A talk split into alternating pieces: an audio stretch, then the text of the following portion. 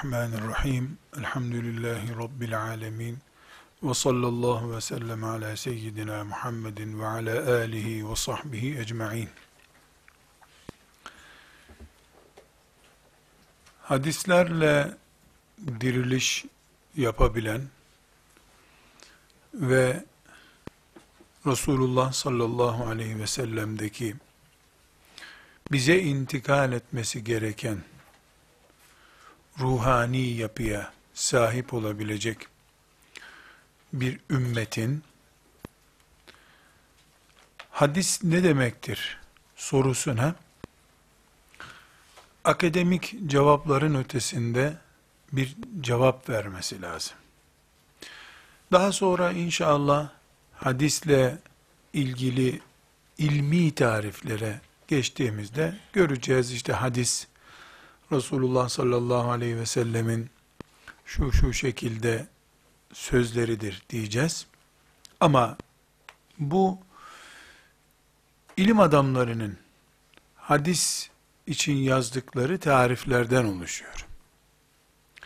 Bir de kütüphanelerin ötesinde kitapların satırları arasında sıkışmış bilgilerden daha önce göğsümüze sıkışmış olan, göğsümüzde yazılı hadis tarifimiz olması lazım bizim. Çok avami bir ifadeyle, hadis Resulullah demektir. Sallallahu aleyhi ve sellem. Bu hadis Resulullah demektir sözünü, biz eğer bu şekilde anlayamazsak, işte hadis Resulullah sallallahu aleyhi ve sellemin sözleridir diye anlarsak, o akademik bir tariftir, ilim adamlarının tarifidir, onu değerlendirmiyorum. Bir mümin olarak, hadis deyince şu kulağımda ne yansıyor? Bunu değerlendiriyorum. Hadis deyince ben Resulullah hatırlıyor olmam lazım. Tıpkı iş deyince parayı hatırladığım gibi. Bir işçi, bir memur iş kelimesinden aybaşı parayı hatırladığı gibi. Bir Müslüman da hadis deyince Resulullah hatırlamadığı sürece sallallahu aleyhi ve sellem imanı açısından yeterli düzeyde bir anlama sahibi olduğunu iddia edemez. Burada konumuzu şöyle yandan ilgilendiren bir ara başlık diyeyim ben. Sonra siz zihinlerinizden silin bunu. Bir ilave edeyim, siz zihinlerinizden sonra silebilirsiniz. Bazı bilgiler insana olumsuz sonuçlar getirebiliyor. Herkes için geçerli olmamakla beraber. Mesela çok basit bir misal. İlmuhal bilgisi ileri derecede olmayan bir Müslümanın kıldığı namazı uzaktan kameraya alıp izleyin. Bir de çok iyi ilmihal okumuş birisini, İşte medreselerde ilmihal okumuş birisinin aynı namazını kameraya alıp izleyin. O köylü dediğiniz, bilgisi, ilmihal bilgisi olmayan insanın, namazda elektrik direği gibi durduğunu, asla kıpırdamadığını, rüküye gittiğini, kalktığını, robot gibi hareket ettiğini göreceksiniz.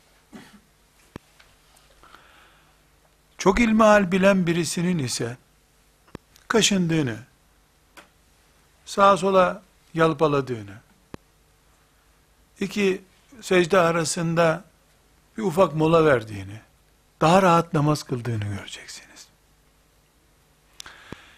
Birisi bilgi sahibi, namazında laubalilik denecek gevşeklik var. Öbürü hiçbir şey bilmiyor, sadece rüküye giderken eğiliyor, onun dışında öldü kaldı ayakta zannediyorsun. Her ikisininki de namaz olabilir. Namazın kabul olup olmadığını Allah biliyor. Ama şöyle bir sıkıntı var. Bu bilen, kaypaklık yapabileceği şeyleri de biliyor. Üç defa kaşınırsan namaz bozulur diyor. Sonra bu üç defa Hanefilerin fikri diyor. Şafilerde on üç bu. Malikilerde böyle bir şey yok zaten. Dolayısıyla tarağını çıkarıp da kaşınabilir de bir sakıncası yok onun için. Mendilini çıkarabilir. Mesela cep telefonu çalıyor kabul edin. Ee, İlmihal bilen birisi onu çıkarır. Telefonunu hatta bakar ki acil bir şey mi değil. Kapatıp koyar. Çünkü bunun namazı bozmayacağına dair bir içtihat duymuştur bir yerden o. Alimallah yangın alarmı çalsa İlmihal bilmeyene o ne telefonu baktırabilirsin, bu yangın yanıyor bu bina filan dedirtemez. O namazı bitirmeden vazgeçmez. Şimdi burada gelmek istediğimiz nokta şu, bu ilmihal bilenin bilgisi huşuğunu artırması gerekirken laubaliliğini artırmış oldu. Şimdi e, bir örnek zikredeceğim, zannediyorum başka derslerde de e, zikretmiştim, başıma gelmiş bir sıkıntı bu. E, çok genç, yirmi yaşında olduğum bir zamanda Çanakkale'nin bir ilçesinde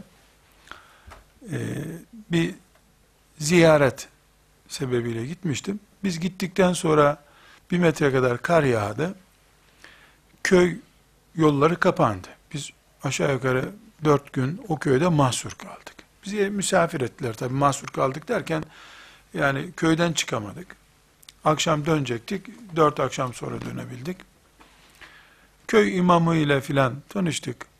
İşte bir gün e, köy odasında e, köylüler toplandılar. Biz de İstanbul'dan geldiğimiz için bizim İstanbullu olarak bir de genç işte İmam Hatip talebesi filan bir şeyler sordular. Köy imamı da orada oturuyor. İmamın sakalı yok. Bir cemaate mensup birisi. Ben de e, ara tatildi, sakalım var. Yani böyle bir genç sakalım var. Bir de orada üç dört günde zaten tıraş olamadık. Bayağı sakallı görünüyorum. Köylülerden biri dedi ki, sen hoca mısın dedi bana. Yok ben hoca olacağım dedim. E, bu hoca dedi, bunun sakalı yok. Sen daha olacaksın, sakalın var dedi. Hoca hemen oradan atıştı. Dedi ki sakal farz değil dedi. Şimdi ben de gencim, bir de böyle ateşli günlerim. Dedim ki, öyle olur mu ya dedim. Sakal Peygamber Aleyhisselam Efendimizin sünneti dedim. Sadece sünnet dedi. Farz değil dedi. Ben de dedim ki, ya olur mu sakalı bırakmak sünnet. Bir sünneti yaşatana yüz şehit sevabı veriyor Allah Teala dedim. İmam ağzından kaçırdı, dedi ki, on tane tüye bir şehitlik olur mu be dedi. Ağzından kaçırdı, aslında çok da böyle argo biri değildi ama, işte çocuk ortamı, bir de köy sobasının etrafında ısınıyor insanlar, böyle bol konuşmuş oldu. Muhtar olduğunu sonradan öğrendiğim adam, dikkat kesildi. Dedi ki, sen ne karışıyorsun Allah'ın işine, verirse verir dedi. İmam bu sefer ciddileşti. Dedi ki, o dediği hadis sahih değil, zayıf dedi. Şimdi muhtarın kafası tam karıştı. Yahu dedi, sen benim anladığım dilden söyle dedi. Peygamber böyle demiş mi dememiş mi? Ben ne bilirim zayıfını şişmanını bunun dedi. Şimdi sahih kelimesini anlayamadı adam, zayıfa şişmanlık oturttu. Yani göbekli hadis değil bu demek istedi. Muhtar bunu göbeklilerin hadisi gibi anladı. Ben de devreye girdim. Dedim ki, hoca diyor ki, yani böyle bir hadisi yok peygamberin diyor dedim. Öyle mi diyorsun dedi imama. Öyle tabii dedi. Muhtar bu konuda madem öyle öyle demesi lazımken adam birden galyana geldi. Sen dedi bu köyde kaç senedir imamsın, gavur oğlu gavur dedi. Biz senin arkanda dedi namaz kıldık dedi bir de dedi. Bir cuma kılıyorum onu da dedi sen dedi yok saymışsın dedi. Baktım böyle bir gergin an oldu. Şimdi müdahale edeceğim, ben orada misafirim, bir de yirmi yaşında bir gencim, yani çok da böyle konuşma hakim. İmam da en az elli yaşında. Muhtar daha yaşlı. Bir iki köylü hoca özür dile filan gibi yaptılar onu. Ne özür dileyeceğim, öyle bir şey yok dedi. Muhtar bütün bu tartışmaları e, peygamber dese de inanmam ben diyor zannetti muhtar. Yani böyle bir ters anladı. İmam da bu hadis zayıftır. Zayıf bir hadisi e, gündeme getirip de işte yüz şehit sevabı vaat etmeye gerek yok diyecekken akademik bir şey söyledi imam aslında. Ama akademik sonucu anlayacak bir insan yok etrafında. Neyse imam bir iki daha kendini savundu. Muhtar silahına sarıldı. Gavur herif dedi. Sen İngiliz misin, burada namaz kıldırıyorsun derken muhtarı tutmak istediler. Muhtar kalktı. Ee, küçücük bir oda zaten, kovaladı imamı. İmam kaçtı. Biz ortada kaldık, mahcup olduk. Bizi misafir eden ev sahibi, o da mahcup oldu. Beni teselli etmeye çalıştı. Muhtarı köyün sonuna kadar kovalamış öyle. Gavur imam diye, yani muhtar kovalamış imamı. Neyse öbür gün biz daha imamı görmedik ama imam gitti, nereye gitti bilmiyoruz. Ee, öbür gün aklıma geldi, şehire inince müftüye uğradık. Yani böyle bir olay sebebi de ben oldum. Ee, gittim müftünün kapısını vurduk. Dedim hocam böyle böyle biz filan köydeydik. Böyle bir konu oldu. Ee, imamla muhtar kavga ettiler. Sebebi biz gibi görünüyoruz filan. Dedi ya Allah razı olsun senden dedi ya. O adam dedi iki kelime öğreniyor onunla dedi. İmamların da midesini bulandırıyordu. İyi oldu dedi bu dedi. Falan iyi bir baktık iyi oldu. Biz kurtulduk. Buradan e, şu noktaya gelmek istiyorum. Şimdi peygambere teslimiyet açısından aleyhissalatü vesselam muhtar daha imanlı birisi. Öbürünün bildiği bilgi ulu orta peygambere hakaret olacak şeyler konuşmasına da sebep olmuş. Bu sebeple arkadaşlar hadis deyince Resulullah demektir. Resulullah da Allah'ın elçisi demektir. Allah'ın elçisi de Allah adına konuşuyor. Dolayısıyla hadis demek Allah demek benim gözümde. Anlayan saf mümindir. Kaliteli mümindir. O mümin yanlış iş yapsa da kazanarak yapar o yanlış işini. Çünkü yanlışında bir hata yoktur. Öbürü çok bilen ya da ayrıntılı bilen ama bu bilgiyi imanının lehine kullanamayan insan ise başı beladan tükenmez hiç. Bu muhtarın kovaladığı imamın başına gelen gibi. Yani hep böyle olacak anlamında değil.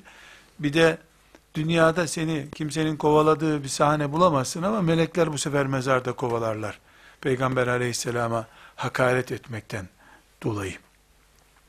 Biz burada kardeşler Resulullah sallallahu aleyhi ve sellemin sünnetini, hadisi şerifleri köylüce görmedikçe bu fitne asrında kendimizi koruyamayız. Daha sonraki derslerde göreceğiz inşallah. Ee, Müslümanların Kudüs işgalinden önce akidesine ait esaslar işgal edilmiştir.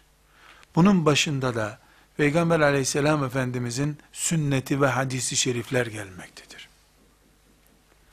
Çok enteresan kardeşler, e, isim vererek örnek verip gözünüzde değerini düşürmek istemediğim, alim bildiğiniz insanlar bile, e, doktora tezlerine bakın, işte filan konudaki filan hadisi şerif, İşte filan Alman oryantalist bunun sahih olmadığını belgeledi diyor. Peygamber aleyhisselamın düşmanlarından peygamber sözünün doğru olmadığını belgelettiriyor adam. Bu bir hastalıktır. bu hastalığın bize bulaşmasından Allah'a sığınırız. Bulaşmadığı için de hamdü senalar ederiz. Etmek zorundayız. Bu sebeple tekraren vurguluyorum. Hadis şu şu şu demek değildir. Resulullah demektir. Sallallahu aleyhi ve sellem. Yeter ki uydurma, kafadan atma bir söz olmasın. Ona ait olduğu belli olsun. Öğreneceğiz ona ait olduğunu nasıl bileceğimizi. Resulullah sallallahu aleyhi ve sellemi dinliyor gibi, ona bakıyor gibi, hadisi şerifine baktığın zaman kurtuldun demektir.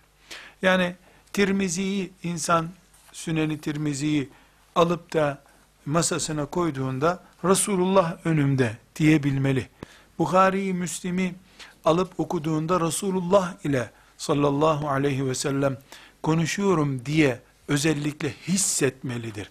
Bu bir iman meselesidir kardeşler.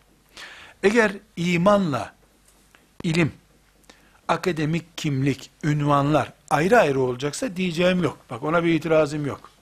İman başka şey, mücahitlik başka bir şey, kitaplar, kalem, defter başka bir şeyse eğer, bu sözlerimi söylememiş kabul edin. İmanımız, ilmimiz ise, bilgimiz ise, pratiğimiz ise, bizim nefeslerimizde, bakışlarımızda, kulağımızda, elimizde imanımız hissedilecekse eğer, o zaman hadis demek Resulullah demektir. Sallallahu aleyhi ve sellem. Peki bu düzeyde göremiyorsak biz eğer, hadis deyince Resulullah düzeyinde anlayamıyorsak, elbette bu kapı dışı olduğumuzu göstermiyor. Ee, bizim imanımız da zaten ashab-ı kiramın ciddiyeti düzeyinde değil. İnşallah iki ders sonra örnekleriyle ashab-ı kiramın hadisi nasıl anladıklarını konuşacağız. Hadis deyince e, epey bir örnekler göreceğiz. Ashab ne anlamışlar? Şimdi biz hadis deyince işte İlahiyat Fakültesi'nde bir branşın adı. Nasıl anlıyoruz? Bu aradaki farkın aslında imandan kaynaklandığını, aslında ahirete imanımızın Halid bin Velid'in, Enes bin Malik'in, Ali bin Ebi Talib'in ahirete imanı düzeyinde olmadığını ispatlayan bir belgedir bu. Hayır, benim imanım tamdır. Hadis konusunda işte bazı akademik endişelerim var gibi düşünüyorsak kendimizi test edebiliriz. Abdurrahman ibn Avf'a Allah-u Teala لَنْ تَنَالُوا الْبِرَّ حَتَّى تُنْفِكُوا مِمَّا تُحِبُّونَ en çok sevdiğiniz şeyleri vermedikçe iyi Müslüman olamazsınız deyince, en çok sevdiğim şey bu bahçedir, verdim gitti ya Resulullah demişti. Bunu bize ayeti, her hafız okuyor bunu değil mi? Dördüncü cüzün ilk ayeti. E, her Müslüman oturup test edebilir. Ben de duyuyorum, Ramazan-ı Şerif'te fitre vereceği zaman bile Müslüman çıkarıp, hani fitre zaten on lira verecek, bu on liranın eskisi yenisi fark etmediği halde niye çıkarıp Müslüman en eskisinden çıkarıp veriyor? Paranın yenisini bile vermeye cesaret edemiyorsun. O en çok sevdiği dedesinden kalma mülkü verdi. İman farkı budur. Bu hadise de yansıyor, ayete de yansıyor, sabah namazına kalkmaya da yansıyor. Sen alarmlar, itfaiye alarmı gibi saatler çalıyor, kalkamıyorsun. Ashab-ı kiram hiç saat görmedikleri halde sabah namazı kaçırmadılar. Kazara hayatında bir kere kaçırdıysa, onu da kendisi için ölümcül bir musibet olarak gördü.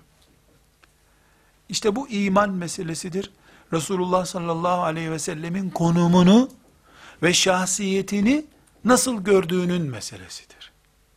Bir mümin olarak sen onu Allah'ın elçisi, dolayısıyla Allah demek, sözü Allah'ın sözü demek görebiliyorsan, hadisini de Resulullah olarak görürsün.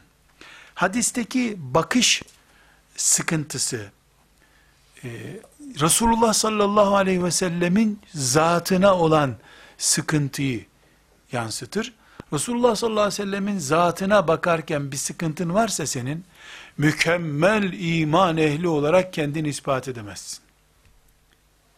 Çünkü Allah'a imanın varsa, Resulüne imanın gerekiyor, elçisine. Elçisine imanın, onun getirdiği şeylerle ölçülecek. Yani o çok değerli bir zat, onu tam kabul ediyorum, getirdiği şeylerde ufak bir sıkıntı var. Nasıl diyeceksin ki bunu? Niye geldi ki sana o zaman? Niye elçi oldu ki? Bu elçiye imanın seninle Allah arasındaki görüntü. Bu nedenle biz hadis deyince, ileride akademik tarifini yapacağız hadisin. Ama şimdi hadis deyince biz sadece Resulullah anlıyoruz. Sallallahu aleyhi ve sellem. Bu sebeple hadis deyince Resulullah anlayarak yola çıkıp hadislerle inşallah diriliş sağlayacağız. Kardeşler, beş noktadan Resulullah sallallahu aleyhi ve sellem Efendimizin hadisi şeriflerini ele almamız gerekiyor. Bunların birincisi, deminden beri özellikle bahsettiğim, hadis Resulullah sallallahu aleyhi ve sellem'dir. Ama bir parantez muhakkak zihninizde açılmış bulunsun. Hadisin varlığı, yani gerçekten Resulullah sallallahu aleyhi ve sellemin o sözü söyleyip söylemediği ayrı bir mesele. Onu ilim adamları incelediler, bize ulaştırdılar. E Bukhari, Müslim, gerçekten Resulullah sallallahu aleyhi ve selleme ait olduğu bilinen sözlerle oluşmuş bir kitap. Dolayısıyla Bukhari Resulullah demek, Müslim Resulullah demek, Resulullah Allah'ın mesajı demek, Allah'ın mesajı da benim imanım demek. Bu şekilde bakıyoruz. Resulullah sallallahu aleyhi ve sellemin zatı ile, yani Abdullah'ın oğlu Muhammed ile hadisleri arasında bir fark görmeye başladığın zaman, aslında imanın erimeye başlıyor demektir. Şu bu uyduruk sebeplerle hadis-i şeriflerin değerinin kaybolması, Resulullah sallallahu aleyhi ve sellemin şahsının aramızdan kaybolması demektir. Çünkü Resulullah'a iman edin dediğinde Allah, bu peygambere iman edin dediğinde, Amine'nin oğlu Muhammed'e tapının demedi. Muhammed'in zatında Allah'ın gönderdiği şeylere iman edin dedi. Bu Kur'an'dı. Bir de Kur'an'ın Peygamber aleyhisselam Efendimiz tarafından açıklanan şekliydi. Bu izahlar gelecek inşallah. Nasıl bağlantı kuruyoruz diye. Eğer biz mümin olarak Resulullah sallallahu aleyhi ve sellemin zatına iman ediyor olsaydık, o zaman hadislerinin bir gereği yoktu. Zatı gitti çünkü. Ama Hristiyanlar da İsa aleyhisselamın zatına iman ettiler. Allah'ın haşa oğlu dediler. İsa gidince de hayalet bir İsa'ya tapındılar. İncil'le oynama sakıncası görmediler o zaman. Halbuki biz İsa aleyhisselamın zatına iman etmiyoruz. Mesela Yahudiler de aynı sıkıntıya düştüler. وَقَالَتِ الْيَهُودُ عُزَيْرٌ اِبْنُ اللّٰهِ Uzeyr, Allah'ın oğludur dediler. Bunu da nereden bu tuzağa düştüler biliyor musunuz? Bakın şimdi aynı sıkıntı. Bir gün ellerinde Tevrat kaybolmuş. Uzeyr de çok zeki, Tevrat'ı yeniden onlara yazmış. Okumuş ezbere. Kur'an'la diğer önceki kitapların mucizevi farklarından biri, Kur'an-ı Kerim'in dışında hiçbir kitabı baştan sona ezberlemek bir ümmete, bir peygambere nasip olmamıştır. Sadece Kur'an-ı Kerim baştan sona çocuklar tarafından bile ezberlenebilen bir kitaptır. Dolayısıyla Yahudiler hiçbir zaman Tevrat'ı ezberleyemediler.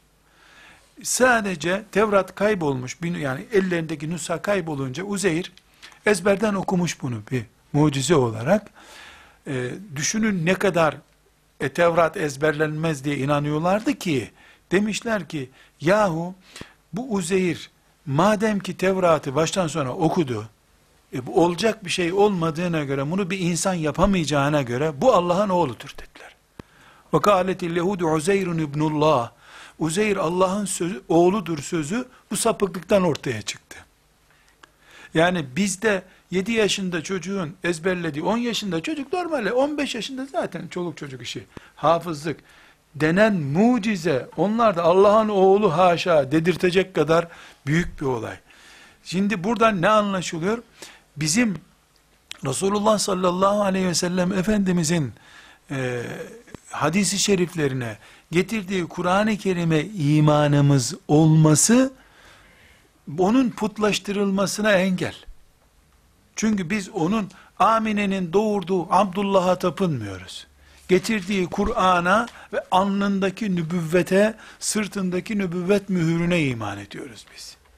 Eğer e, bize Kur'an getirmeseydi, nebi olarak aramıza çıkmasaydı, Amine'nin oğlu Abdullah abi diyecektik o zaman. Haşa. Nübüvvetidir. Nübüvveti de getirdiği hadistir, getirdiği ayettir diye farklı tutuyoruz Resulullah sallallahu aleyhi ve sellem. Birinci nokta bu kardeşlerim. Resulullah sallallahu aleyhi ve sellemin hadisleri zatı ile bağlıdır. Dolayısıyla hadisler hakkında ileri geri konuşmak, hadis-i şerifleri irdelemek, bizzat Resulullah sallallahu aleyhi ve sellemin zatını irdelemektir. Abdullah'ın oğlu Muhammed'in şahsına hakaret etmektir. Bunu anlayabilmek iman meselesidir. Yahudilerle, Hristiyanlarla farkımız da bizim budur. İkinci olarak kardeşler, her hadis, Resulullah sallallahu aleyhi ve sellem'den önce bir sahabi demektir. Çünkü bizim, sahabinin nakletmediği hiçbir olayı peygamber adına bilmemiz mümkün değil. Çünkü hadis, Resulullah sallallahu aleyhi ve sellem hakkındaki bilgimiz demektir. Oturdu, yedi, şu şekilde namaz kıldı, şu sözü söyledi şeklindeki bilgimizdir. Bu bilgi bize iki yolla gelebilir. Birincisi, o bilgiyi yaşayan, o olayın sahibi sahabi tarafından, böyle yaptı Resulullah, şuraya gitti aleyhissalatü vesselam şeklinde ulaştırılır. Ya da biz şimdi o zamanki filmleri izleyerek filan yere gitmiş Resulullah sallallahu aleyhi ve sellem deriz. Şu anda öyle bir film izlememiz mümkün olmadığına göre, film yerine rüyamda görebilirim ben. Yani rüyamda gördüm Resulullah sallallahu aleyhi ve sellem veda haccında tıraşını şöyle oldu. Bunun da dinen bir değeri yok. Kimsenin, kim olursa olsun peygamberler hariç, kimsenin rüyası bağlayıcı bir belge değildir. İlham kaynağıdır sadece. Din de ilhamla yürümez. Din hüccetle, belgeyle yürür.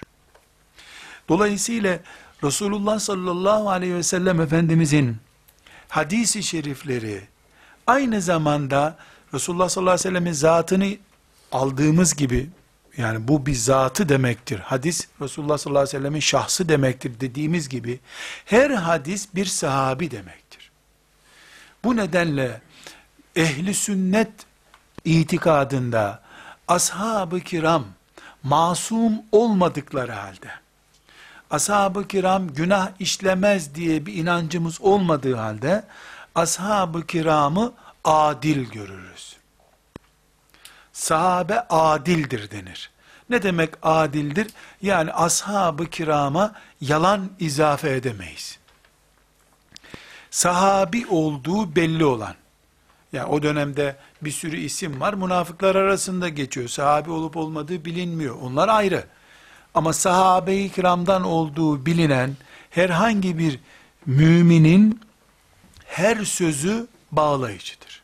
Eğer o söz bize sağlam bir yolla ulaşıyorsa, sağlam bir yolla ulaşmıyorsa zaten sorun yok. Yani o sahabeye gitti demiyoruz. Bu nedenle ehl-i sünnet inancında ashab-ı kiramdan olduğu bilinen, ki bütün sahabe-i kiramın ismi bilinmiyor. Yaklaşık olarak en yüksek ihtimalle bir on bin kadar sahabinin net e, bilgisi var elimizde. Bu sahabiler, hadis bilgisinin kaynağı oldukları için bir tür koruma altına alınmışlardır. Eğer ashab-ı kiramı koruma altına almazsan, ashab-ı kiramı da gazeteci gibi uydurdu ihtimalli bir haber kaynağı olarak gör, ajans olarak görmeye kalkarsan, iki şey ortaya çıkar. Birincisi, e, Resulullah sallallahu aleyhi ve selleme ulaşma yolumuzu ihtimallendirmiş oluruz. Sabah namazını üçte kılmış olabilir diye bir versiyon hep açıkta kalır. İkincisi, Resulullah sallallahu aleyhi ve sellemin sahabesinden bir tanesine yalan söyleyebilir tiniyette bir adamdır diye yamaladın mı, bir tanesinin aldığı bu yaradan kurtulması mümkün değil hiçbirinin. Masum değiller, yani yanlış yapabilirler, yalan söylemezler. Ebu Bekir de dahil, yanlış yapması muhtemeldir. Çünkü Ebu Bekir peygamber değildir. Ebu Bekir radıyallahu anh'a Cebrail gelmemiştir. Bu yanlışı düzelt diye Cebrail onu ikaz etmemiştir. E, durum böyle olunca, e, Resulullah sallallahu aleyhi ve sellem Efendimizin ashabı masum değil, hatasız, hiç yanlış yapmaz insanlar değiller, ama hain, yalancı da değillerdir. Hiçbirisi. Bu sözümüz, Peygamber aleyhisselamın sağlığında, içki içtiği bilinip, ondan sonra da içki cezası ile cezalandırılmış sahabi için bile geçerlidir. En büyük belgemizde bu konuda, Resulullah sallallahu aleyhi ve sellemin, mesela içki cezası verdiği halde, zina cezası ona uyguladığı halde, en büyük suçların cezalarını onlara uyguladığı halde, daha sonra ashabım diye onları bağrına basmasıdır. Vefat ederken aleyhissalatü vesselam Efendimiz hiçbir sahabisini listenin dışına atmamıştır. Her sahabi Resulullah sallallahu aleyhi ve sellemin teminatı altında ölmüştür. Vatana hıyanet gibi en büyük suç, idamı gerektiren bir suçu işleyen Hatib bin Ebi Belt'a radıyallahu anh, e, Mekke'nin fethini e, sır olarak müşriklere açıklama, e, yani fethediliyor, kendinize çeki düzen verin diye bir tür İslam ordusunun e, şifrelerini e, düşmana ulaştırmak gibi büyük bir suç işlediği halde, Resulullah sallallahu aleyhi ve sellem bırakın, rahat bırakın, Bedir'e katılmış bir adamdır diye savunmuştur ona.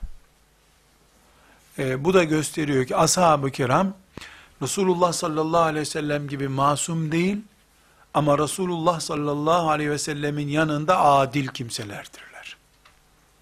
Bu sebeple, biz bir hadis-i şerifin, Resulullah sallallahu aleyhi ve sellem şöyle dedi sözünün, ashab-ı kirama kadar ulaştığını didik didik ederiz.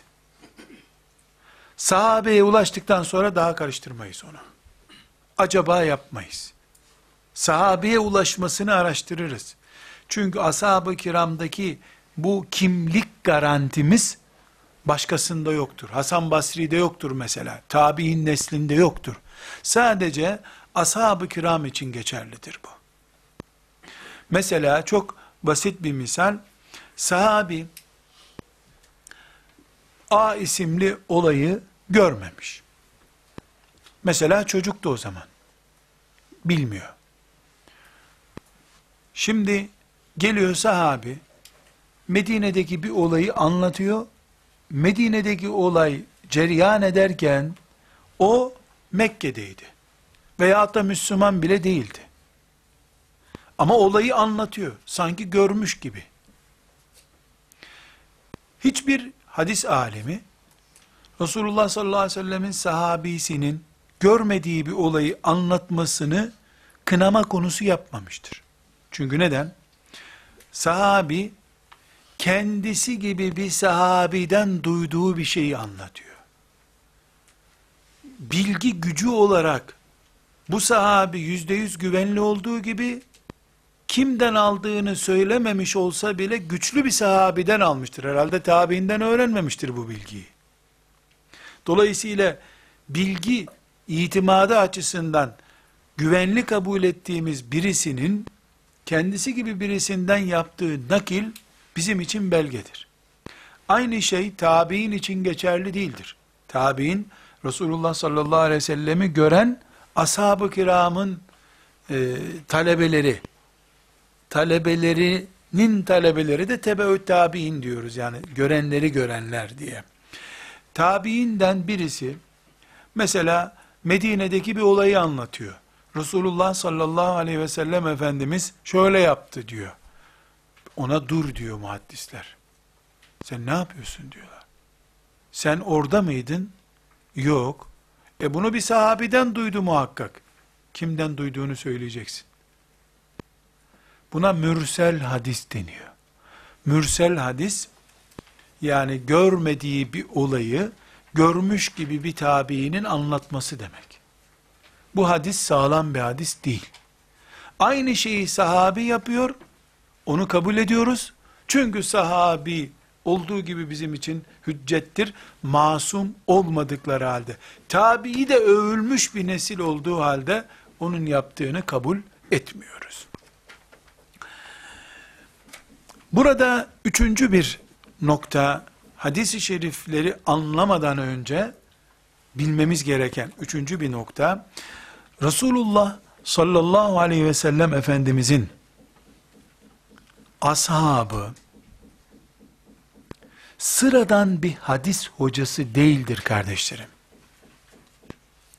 Resulullah sallallahu aleyhi ve sellemin ashabı birinci derecede görgü tanıklarıdırlar. Bize hadis olarak ulaştırılan her bilginin üzerlerinde cereyan ettiği insandırlar. İkinci noktada onların güveni açısından bu konuyu ele almıştık.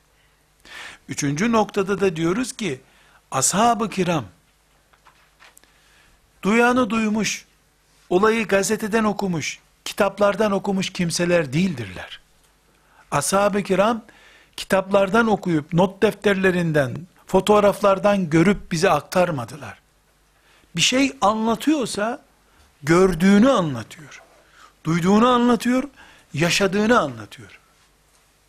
Dolayısıyla Haşr suresinin yedinci ayeti, وَمَا آتَاكُمُ الرَّسُولُ فَخُذُوهُ وَمَا نَهَاكُمْ عَنْهُ فَانْتَهُوا Resul size ne verdiyse onu alın. Size Resul neyi yasakladıysa onu bırakın ayeti. Benim için geçerli, hepimiz için geçerli. Size derken Allah, o sizedeki çoğul zamirine hepimiz dahiliz. Ama biz gıyaben dahiliz. Enes İbni Malik'in kulağına okundu bu cümle. Sana ne verdiyse Resulullah dendiğinde aleyhissalatü vesselam, bu tıpkı onun eline konmuş bir paketi alması gibidir. At onu dendiğine de tıpkı elindeki bir şeyi fırlatıp atması gibi atmıştır. Bu ayet bize dolaylı bir yolla hitap ederken, ashab-ı kirama yüzde yüz kulaklarına hitap etmiştir. Bu sebeple ashab-ı kiramı değerlendirdiğimiz herhangi bir e, meclisimizde, biz ashab-ı kiramı Kur'an ayetlerinin sen diye hitap ederken, sen kelimesini duyan insanlar olarak anlamamız lazım. Bize de sen dediği zaman ayet, siz dediği zaman, gele gele gele yansıya yansıya bize gelmiştir. Binaenaleyh biz duyanı duyanı duyanı duyanı duyanı duyduk diyelim. Onlar bizzat bu sesi duydular, Cebrail'i gördüler, farklı suretlerde Cebrail aleyhisselamın gelişini izlediler. Ashab-ı kiram görgü tanığı bile değildir. Görgü tanığı bile olayın dışında yangın olmuş, ellerini böyle E, bağrına vay yanıyor burası diye yüz on ikiyi aramış ya da işte yüz onu aramış, itfaiyeyi arıyor. Görgü tanığı. Ashab-ı kiram görgü tanığı değil, olayın aktörleri bunlar. Resulullah bana dedi ki diyor, ben şöyle yaptım, böyle oldu diyor. Binaenaleyh ashab-ı kiramın bir olayı nakletmesi bizim için bir kanaat değildir hiçbir zaman. Yani herhalde Ebu Bekir, e, yani şöyle düşünmüş olmalı, etkilenmiş bu olaydan. Sahabe niye etkilensin ki? Olayın aslı o zaten. Bu yüzden inşallah ileride göreceğiz, Hulefâ-i Raşidî'nin sünnetiyle ilgili bir kavram kullanacağız. Resulullah sallallahu aleyhi ve sellem, benim ve Raşid halifelerimin sünnetine uyun diyor, bize hitap ediyor bu. Benim ve Raşid halifelerimin sünnetine uyun. Ya Resulullah'ın sünneti nasıl Ebu Bekir'in de sünneti olur aynı zamanda? Evet, yirmi üç yıl Sen de Resulullah sallallahu aleyhi ve sellem'le otursan, kalksan, güldüğünde gülsen, ağladığında ağlasan, yolculuğunda yolculuk yapsan, mağaraya beraber girsen, açlığı beraber çeksen, sen de tıpkı Resulullah gibi düşünmeye başlarsın. Sana vahiy gelmez, o kadar. Sallallahu aleyhi ve sellem. Bu sebeple Efendimiz sallallahu aleyhi ve sellem ashabının düşünce tarzını tekeffül etmiştir adeta. Raşid halifelerimin sünnetine uyun demiştir. Bunun için Ebu Bekir radıyallahu anh'ın bir kanaat kullanması, mesela Ebu Bekir dedi ki, bu böyledir, dinimiz böyle istiyor. Bizim yüz bin Müslüman toplanıp, hiç pürüzsüz bir şekilde hepimizin kullandığı bir kanaatten daha değerlidir. Çünkü Ebu Bekir sıfır sorunlu bir Müslümandır. Laiklikten, demokrasiden, liberalizmden etkilenmemiş bir kafanın unsurudur. Şu kadar sene filan put sen beni kurtardın diye yemin etmemiştir. Ant içmemiştir hiçbir zaman. Dolayısıyla Ebu Bekir, Resulullah böyle dedi derken, doğru bir şahit, olayın içinden bir e, belge olarak bizimle konuşur. Allah'ın kitabı filan ayette şu demek istiyor diye tefsir ettiği zaman da bir daha hiçbir müfessirin görüşüne itibar etmemizi gerek bırakmayacak kadar net bir görüştür o. Çünkü Ebu Bekir'in radıyallahu anh Kur'an'dan bir şey anlamasıyla herhangi bir Müslümanın anladığını zannetmesi arasında çok büyük farklar var. Tekrar özetliyorum kardeşler. Hadisle ilgili e, bilgimizin oturduğu yeri bulmamız gerekiyor. Dedik ki birincisi hadis Resulullah demektir. Sallallahu aleyhi ve sellem. Hadis Resulullah'tır cümlesi içimize oturmadığı sürece de imanımızla ilgili garanti yok demektir. Çünkü Resulullah'tır hadis sözünde sorun varsa, Resulullah ne getirdi sana diye soru sormak gerekecek. Getirdiği şeyi sen sorunlu kabul ediyorsun. Resulullah'ın getirdiği şeyde sorunu olanın Resulullah'ta sorunu vardır. Çünkü sen sana bir şey getirmeyen Resulullah istiyorsun. Yarın sen faize kapı aralamak istiyorsun. Yarın sen kumara kapı aralamak istiyorsun. Çünkü Resulullah'ı şeytan sana direkt reddettiremiyor. Göndermedi Allah peygamber demiyor. Eli kolu bir peygamber gönderttirmek istiyor sana. Kur'an'ı şimdilik dokundurtmuyor. Çünkü Kur'an'da senin milli piyangonu yasaklayacak bir belge yok. Çünkü Kur'an'da senin sabah namazına kalkmanı, saat beşte kalkmanı emredecek bir ayet yok. Dolayısıyla sadece Kur'an dedin mi, hem liberal, hem kapitalist, hem kadınlarla erkeklerle karışık ortamlarda iyi bir cici Müslüman olursun. Resulullah'ın, Kur'an'ın açıklaması hükmünde getirdiği hadislerle beraber cici Müslümanlık olmuyor bu sefer. Liberal Müslüman olamıyorsun. Onun için şeytan önce Resulullah'ı reddet demiyor. Bundan çarpılırım diye depresyon geçiriyorsun. E, bu sefer ne yapıyor? Hadisleriyle seni kurcalıyor. Hadislerini kaldırınca da eli kolu bağlı bir peygamber, sana konuşamayan bir peygamber, konuşamayan bir peygamberden sonra sen hürsün zaten. Cuma akşamları ya da mezarlıklarda bol bol Kur'an okumakta hiçbir sakınca yok şeytan açısından. İkinci olarak da dedik ki, Resulullah sallallahu aleyhi ve sellem Efendimizin ashabını herhangi bir olayın tanığı gibi filan bile görmüyoruz. Olayın failleri onlar. Kur'an-ı Kerim'de yüzlerce ayet, tam istatistik veremeyeceğim ama bin civarında bir ayet, bir sahabinin bir olayı üzerine inmiştir.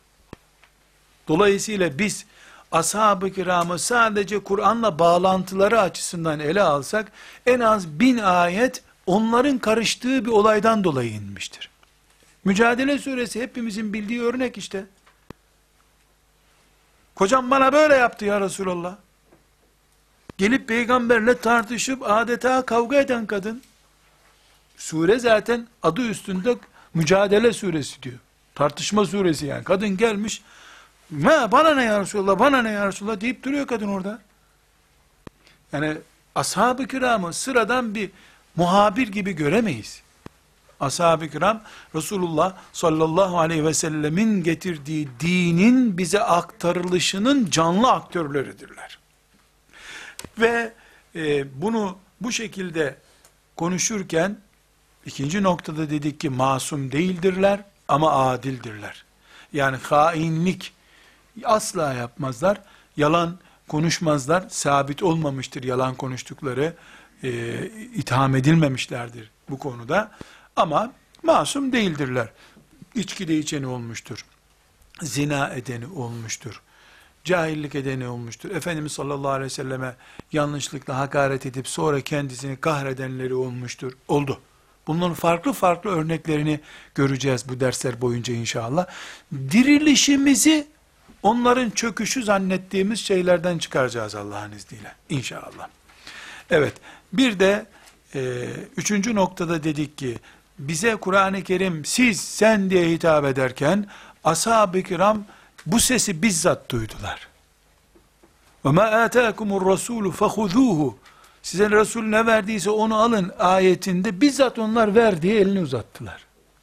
Bu kadar yakındılar Cebrail'e. Resulullah sallallahu aleyhi ve sellemin eline bu kadar sıcak el olarak tuttular. Binaenaleyh herhangi e, bir e, konuda ashab-ı kiramı sıradan bir alim gibi, müştehit gibi, Ebu Hanife gibi, Ahmet bin Hanbel gibi gördüğümüz zaman dinin aslıyla oynarız demektir. Fakat tekrar ediyorum, Hristiyanların havarileri ve azizleri gördüğü gibi değil bizim görüşümüz. Biz masum görmüyoruz. İkinci ya da peygamber gibi pe- olmuş kimseler olarak görmüyoruz. Peygamber aleyhisselamın garantisi altında onun e, verdiklerini kendi kan hücreleri gibi özümsemiş insanlar olarak görüyoruz. Allah onlardan razı olsun. Ve dördüncü nokta kardeşler, bu çok önemli. Neyi konuşuyoruz ama tekrar toparlayayım. Resulullah sallallahu aleyhi ve sellem ve hadis deyince bir sahabe mefhumu konuşmamız lazım dedik. Onu konuşuyoruz. Aksi takdirde ashab-ı kiram sarsıldığı zaman elimizde hadis kalmaz. Bunun için dikkat edin, modern düşünce ile İslam'a yaklaşmak isteyenlerin ilk yaptığı iş Ebu Hureyre ile uğraşmaktır. Enes İbni Malik'le uğraşmaktır. Ayşe annemizin genç yaşta evlenmesiyle uğraşmaktır. Peygamberin evine aleyhissalatü vesselam sarsıntı soktuktan sonra, onun dininin üçte birini anlatan Ebu Hureyre'ye sarsıntı soktuktan sonra, e, Kur'an'la oynamak o kadar zor bir şey değil artık. Bunun için modern çevrelerin, mesela modern eksenli yayın evlerinin, yani çok modern bakan, işte Avrupalıların, İslam da güzel canım, demeleri için gayret eden düşünce sahibi yayın evlerinin kitaplarına bakın. Beş kitaptan üçü böyledir. Ashab-ı kiramı irdeleyen şeylerdir hep. Körü körüne ashab da peygamber sayılır diyecek aptal Müslüman da değiliz herhalde. Ama Enes İbni Malik de hiçbirimizin ilkokul arkadaşı değil. İmam-ı Azam'ın bile ilkokul arkadaşı değil. Kimsenin ilkokul arkadaşı değil. Resulullah'ın biricik evladı. Biricik e, talebesi. Bu şekilde görüyoruz. Burada bir e, noktamız var kardeşler. Bütün Müslümanlar kıyamet gününe kadar Resulullah sallallahu aleyhi ve sellem'den aldıkları dini diğer insanlara taşımak zorundadırlar. Bu konuda hiçbir Müslüman bu hocaların işidir, alimlerin işidir diye başından savsaklayamaz. Hem Müslüman olacak hem de e, bana ne diyecek hali yok. En azından çocuğuna öğretmek, en azından komşusuna öğretmek zorundadır. Herkes din hocasıdır. Herkes dininin mübelliğidir, yani tebliğ edicisidir. Fakat biz ashab-ı kiramın tebliğini başka görüyoruz. Biz Resulullah sallallahu aleyhi ve sellemin dinini anlatıyoruz. Hoca olarak. Ben burada mesela Peygamber aleyhisselam'ı anlatıyorum. Onlar ise adeta tencere gibiydiler. Peygamber aleyhisselam yemeği onlarda pişirip bizim taslarımıza koydu. Biz kepçeyle alıp talebemize koyuyoruz. Yavrumuza mesela sağ elle yemek yemeyi öğretiyoruz. İşte kaşıkla alıp ağzına koyuyoruz. Ashab-ı kiramın tebliği, din anlatımı, ciddiyet, gayret, sonuç alma, ihlas bakımından hiç bizimle aynı olmadığı gibi, Peygamber aleyhisselam efendimizle ilişkileri açısından da herhangi bir hoca gibi, Ebu Hanife gibi, İmam-ı Azam gibi filan değil. Adeta Resulullah sallallahu aleyhi ve sellem pişirdiği çorbayı onlar da pişirdi. Onlar tencere. Herhangi bir alim de veya müştehit de o tencereden kepçeyle kaşıkla alıp işte aç olana bir tas çorba vermesi gibidir. Binaenaleyh ashab-ı kiramın, Allah onlardan razı olsun, din tebliğlerini, Kur'an'ı, başta Kur'an tabi, hadis-i şerifleri aktarmasını bir cami imamının cuma hutbesi olarak göremeyiz. Daha sonraki örneklerde göreceğiz inşallah. Bu sebepledir işte Medine'den Şam'a kadar bir ay bir hadis öğrenmek için gittiler. Biz Müslümanlar olarak çocuğumuzu filan yere bir sene doktora tezi için göndermeye tereddüt ederiz. Onlar yaşlı başlı insanlar olarak kalktılar Medine'den. Hadislerin merkezi Medine, filanca sahabi Şam'daymış, bunu daha iyi biliyormuş diye kalkıp Şam'a gidiyor. Bu ciddiyet, onların daha sonra işte bizim hürmetle, saygıyla anıp, çorba onlarda pişti diye, tencereydi onlar, kepçe değildiler. Herhangi bir hocayla, herhangi bir müştehitle, herhangi bir alimle kıyas edilmeleri doğru değil, değişimizin nedeni bu. Allah onlardan razı olsun. Bu konuyla ilgili arkadaşlar, Ee, üç nas çok önemli. Ee, Ali İmran suresinin, maalesef rakam görmüyor gözüm, yüz onuncu ayeti, Ali İmran suresinin yüz on üçüncü ayeti, Kuntum hayra ummetin uhricet linnas. Siz insanlık için çıkarılmış en hayırlı ümmetsiniz. Bu söz elhamdülillah benim için geçerli. Sizler için geçerli.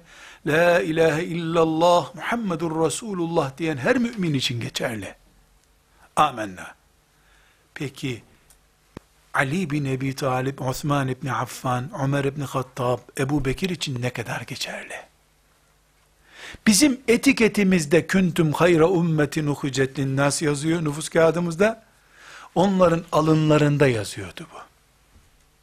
Gerçekten İnsanlığın en hayırlısıydı Ebu Bekir. Yani Allah ona, mesela Ebu Bekir'e hitap ettiğinde bu, "Kuntum hayra ummetin uhricet linnas." okuduğunda, Ebu Bekir'e bu ışık vurduğunda, parlattı Ebu Bekir'i. E bu ayet benim üstüme okunduğunda, "Kuntum hayra ummetin uhricet linnas." melekler kıs kıs gülüyorlardır, sen misin insanlık için çıkarılmış en hayırlı ümmet diye.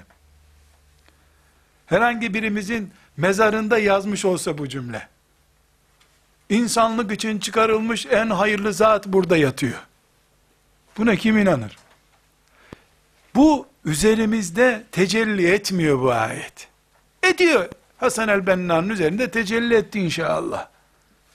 Yani Allah dostlarından bir kısmının üzerinde, işte İmam Gazali'nin üzerinde tecelli etti. İzz ibn Abdüsselam'ın üzerinde tecelli etti. Ama blok olarak hepimizin üzerinde bir türlü tecelli etmiyor, zorlanıyoruz. Kuntum hayra ummetin uhricet linnas dendiğinde, yani içimizden bazılarının üzerine gidiyor ama ashab-ı kirama bakıyorsun, alınlarına yapışıyor bu hemen. İnsanlık için çıkarıldıklarından dolayı, Resulullah sallallahu aleyhi ve sellemin kabri şerifinin bulunduğu Medine'de bile beş bin tanesinin mezarı yoktur. yüz yirmi bin kişi onunla hac yaptı. beş bin tanesi onun gömüldüğü mezarlığa gömülmediler. Neden? İnsanlık için çıkarılmışlardı. Ama biz Riyazu Salih'in okunacak bir hadis dersine gitmeye vakit bulamıyoruz. Sıcak odamızı terk edemiyoruz. Onlar cennet bahçesinden başka bir şey olmayan Ravza-i Mutahhara'nın bulunduğu Medine'yi bile terk ettiler. Üstelik Bilal Habeşi, Ömer bin Hattab radıyallahu anh'ın kanuni yasağı olduğu halde yalvardı yakardı, ben çıkmak zorundayım dedi. O kadar ki Ömer bin Hattab yasa çıkarmak zorunda kaldı. Bedir'e katılanlar terk edemezler Medine'yi dedi. Herkes tutturmuş bir Resulullah'ın dinini anlatacağız, Medine'den gidiyor. Ben burada İslam'ı nasıl idare edeceğim diye endişe etti. Yani Medine'de kalmaları için kanun koydu. Kanunla Medine, sanki Medine çöl gibi. Hepsinin bahçeleri Medine'deydi. Malları, mülkleri Medine'deydi. Candan çok sevdikleri Resulullah'ları Medine'deydi sallallahu aleyhi ve sellem. Muaz radıyallahu anh, hepinizin bildiği sahabi, Yemen'e gönderdi onu Efendimiz. Ben şimdi tefekkür ediyorum. Ya Rabbi diyorum, bu ne acayip sahnedir. Muaz'ı Yemen'e gönderirken ona nasihatler yaptı Efendimiz. Buyurdu ki, Muaz, sen geldiğinde beni burada bulamayacaksın, git dedi.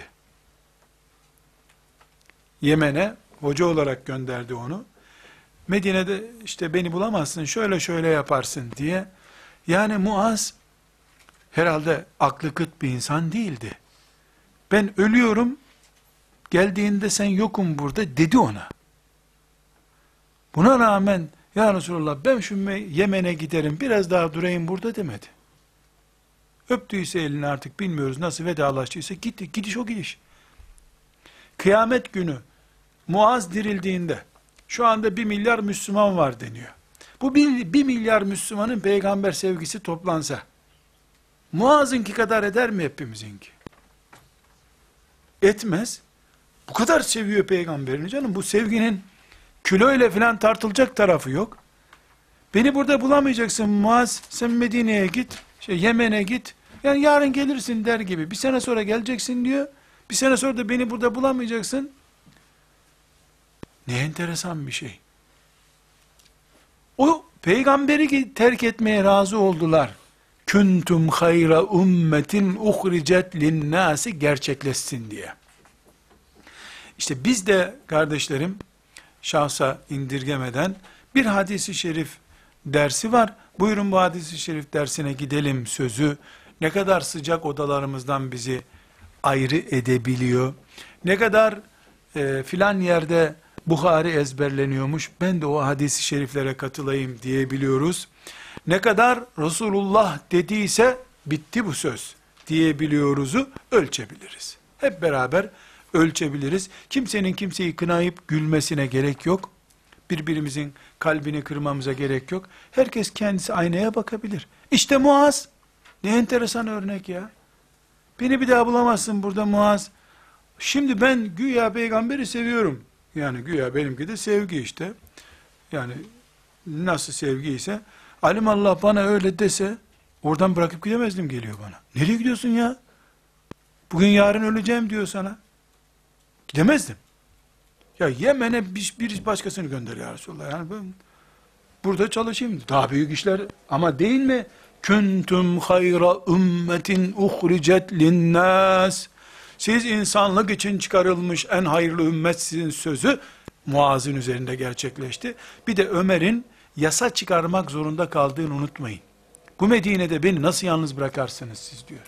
Nereye gidiyorsunuz ya? Ashab-ı Bedir Medine'nin dışına çıkamaz diye pasaportla çıkarır hale getirmiş onları. Bilal'i yalvarttırmış. Bir izin ver ya, bir gideyim cihada gideyim demiş. Bu işte kuntum hayra ummetin uhricet linnâsi ayetinin biiznillâhi teâlâ onların alınlarında tecelli ettiğini gözü. Biz de kağıt üzerinde yazıyor, en hayırlı ümmetiz, insanlık için çıkarılmış. İnşallah himmetimiz o yönde olduğundan biz de sevabımızı biiznillâhi teâlâ kazanacağız. Ama onların e, ki eti kemiği oldu bu. Kuntum hayra ummetin uhricet linnâsi. Evet, bu dördüncü maddemizde bir dahaki ders devam edelim. Ve sallallahu aleyhi ve sellem ala seyyidina Muhammed ve ala alihi ve sahbihi ecma'in velhamdülillahi rabbil alemin. قل إن كنتم تحبون الله فاتبعوني يحببكم الله ويغفر لكم ذنوبكم والله